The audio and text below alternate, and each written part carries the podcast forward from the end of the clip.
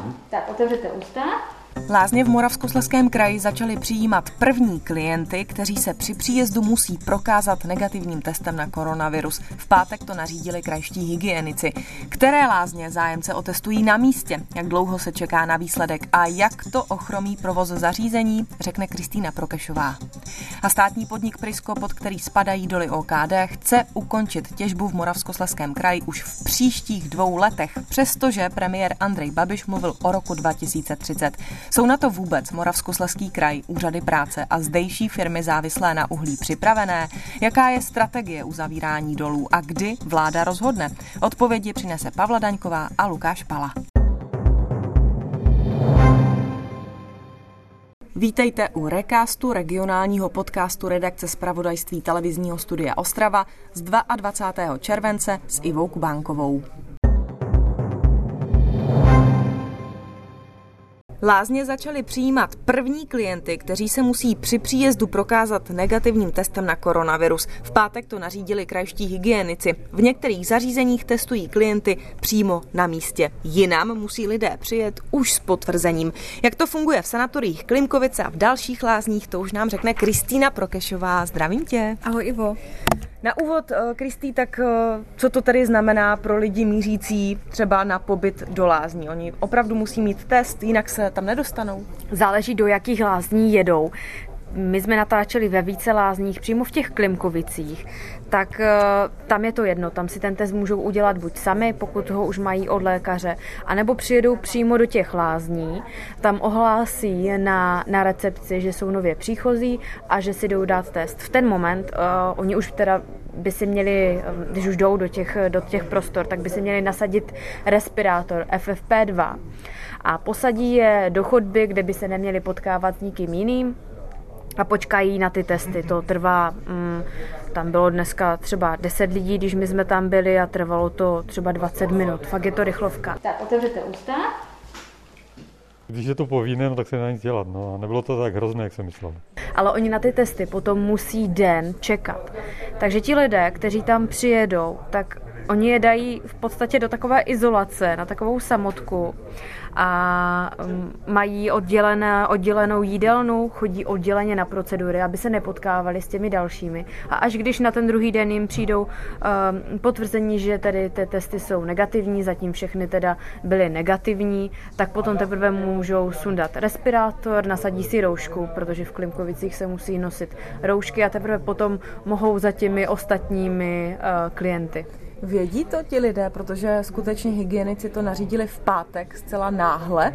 Neodradí to třeba právě od toho pobytu v lázních? My jsme se tam ptali lidí, oni říkali, že se zkoušeli, že se pokoušeli dovolat na hygienu už v ten pátek, ale že se tam jednoduše nedovolali, což eh, nedovolalo se tam ani vedení samotných Klimkovic, takže lázně, pracovníci lázní celý víkend scháněli laboratoř, nakonec ji tedy sehnali a mm, lidé se se v podstatě celý víkend odpovídali na telefonáty těch klientů, ale nakonec mm, myslím si, že není velké procento lidí, který, kteří by ty pobyty zrušili s tím, že tedy ty testy jim platí ty lázně.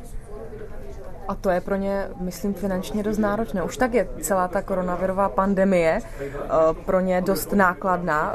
Mají spočítané, kolik už, na kolik je to už vyšlo? Mají. Eh, vedení lázní říkalo, že ten den testovací je výjde na 60 tisíc korun. Za den stihnou otestovat asi 40 lidí a tento týden jim mělo přijet asi 200 lidí, rozloží se to do jednotlivých dní. Takže tento týden to asi jakž tak zvládnou, ale chtěli by mm, i vzhledem k tomu, že stát říkal, že bude lázním nějakým způsobem přispívat, tak by chtěli, aby opravdu jim na tady toto přispěl, protože říkal, že to pro ně není ekonomicky jako únosné mm, v nějakém dalším, dalším čase. To jsou sanatorie Klimkovice, kde si tedy ty klienty testují sami, mm-hmm. je to v ostatních lázních, třeba v Darkově anebo v Karlově Studánce.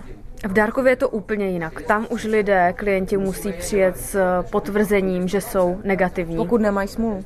Musí si zavolat svému, mm, svému praktickému doktorovi, který jim ty testy zařídí, takže prostě do těch, do těch lázní se dostanou jenom s tím papírem, že jsou negativní, tudíž mm, respirátory tam nemusí nosit, ale roušky jsou tam samozřejmostí další omezení, jako méně procedur, nesmějí se potkávat, restaurace tam mají omezený provoz. Mm-hmm. A v těch dalších lázních? Uh, natáčeli jsme ještě v Karlově Studánce. Tam je to trochu jinak, protože oni nejsou odborným léčebným ústavem a takže oni úplně jako neví, jestli teda ty testy mají nebo nemají dělat, takže i protože oni jsou velice daleko od veškerých laboratoří, tak se rozhodli, že budou dělat ty rychlotesty.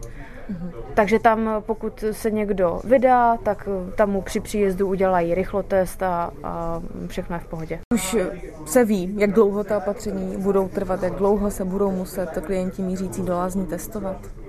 A tak mm, po domluvě hygieny kraje a ministerstva zdravotnictví v pátek eh, to vypadá, že več tento čtvrtek anebo tento pátek by se ta nařízení mohla nějakým způsobem zrevidovat. A v okresech, kde je méně nakažených, to je Bruntálsko, v Krnově jenom jeden nakažený. Čili tak to by platilo pro tu Karlovou To by studánku. byla ta Karlova studánka, tak tam by se ta opatření mohla, mohla zrušit nebo nějakým způsobem mm, rozvolnit. rozvolnit. Počkáme si na to. Moc děkuji. Díky. Těžba v dolech OKD skončí možná už příští rok nebo v roce 2022. O materiálu společnosti Prisko bude vláda rozhodovat letos v říjnu. Předseda odborového svazu pracovníků hornictví, geologie a naftového průmyslu Rostislav Palička chce, aby alespoň důl ČSM zůstal v provozu déle. Vše sleduje kolegyně Pavla Daňková. Pavlo, původně se mluvilo i o roce 2030. Proč najednou ta změna? Tak za všechno může klesající cena uhlí a samozřejmě neposlední řadě i současná koronavirová situace. Cena uhlí eh, může za to, že společnost OKD eh, v posledních měsících těží ve ztrátě a nevydělává.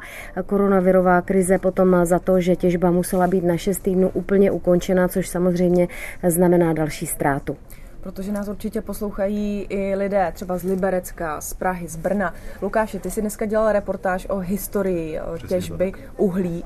Kam až spadá? Eh, ta historie těžby uhlí na Ostravsku eh, se datuje až do začátku 19. století. Já bych samozřejmě mohl říct, že třeba po roce 45 eh, přešly ty doly do vlastnictví státu, ale já bych možná se přesunul ten novodobější historie OKD, kdy Takovou zásadní změnou došlo v roce 98, kdy o většinový podíl v tom OKD stát přišel v roce 98 a získal společnost Carbon Invest, potom trvalo další 6 let, eh, kdy zbývajících 46% akcí prodala později vláda Stanislava Grosse eh, společností RPG Industries v čele se Zdeňkem Bakalou a ten následně zakládá společnost NVR a tím ovládá celou OKD. Potom došlo k dlouhému nebo delšímu období miliardových zisků, ale po roce 2013 OKD propadá do ztráty, jak už tady kolegyně řekla, že došlo k poklesu cenu uhlí a dokonce tam byla kritika, že možná byly mož, moc vysoké dividenda eh, těm majitelům, takže eh, v roce 2016 eh, na sebe podává návrh na insolvenci. No a potom v roce 2018 majitelem společnosti se prostřednictvím podniku Prisco stává stát. Eh, jak už vlastně tady eh, se řekl na úvodu, že ukončí těžbu plánovali v roce 2023 až 2025, ale to by nesměl přijít koronavirus a vlastně momentálně OKD ve ztrátě zhruba 2 miliardy korun a Hovoří se o tom, že by se teda ty doly mohly uzavřít již v příštím roce. Pavlo, kdyby skutečně byly doly uzavřeny třeba příští rok nebo přes příští rok, co by to znamenalo pro Moravskoslezský kraj? Které firmy jsou navázané právě na to uhlí? Tak eh, kromě těch 8,5 tisíců zaměstnanců, počítám kmenové i agenturní, musíme eh, počítat zaměstnance oceláren, elektráren, tepláren, eh, těch jsou samozřejmě další tisícovky, pak tady máme výrobce důlních strojů, zařízení, nejrůznější dopravy, dopravce, poskytovatelé dalších služeb.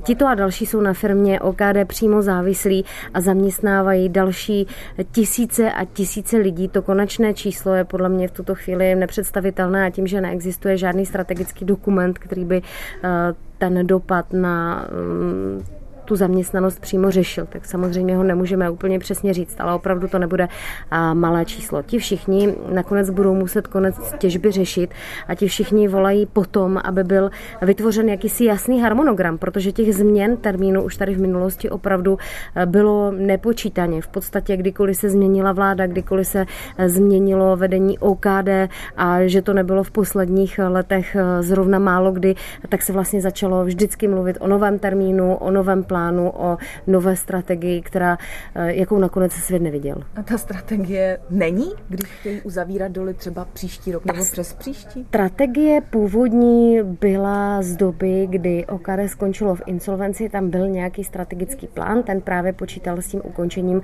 v roce 2023, potažmo 2024.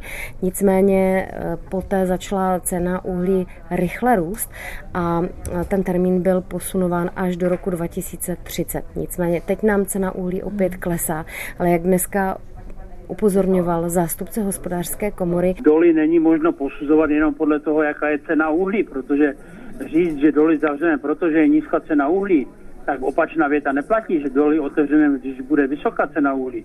To zavření dolu je nezvratný proces, kde k té uhelné substanci, která je bohatstvím státu, už se nikdy v podstatě nedostaneme. Tady v podzemí na Ostravsko-Karvinsku eh, jsou stále desítky milionů tun kvalitního černého uhlí. Kdy vláda o těch nezvratných změnách rozhodne? Jednotlivá ministerstva teď dostala k prostudování ten materiál. Musím ještě jednou zdůraznit, že to je pouze návrh řešení ze strany předsednictva představenstva společnosti OKD. Má teď přibližně dva měsíce na to si vše prostudovat, no a případně v září, v říjnu se v něm prostřednictvím vlády vyjádřit. Děkuji, Pavli. Hezký den. Pokud se vám podcast líbil a nechcete zmeškat další díly, přihlaste se k jejich odběru. Jsme na všech podcast aplikacích Soundcloudu, Spotify. Hledejte profil Recast ČT24.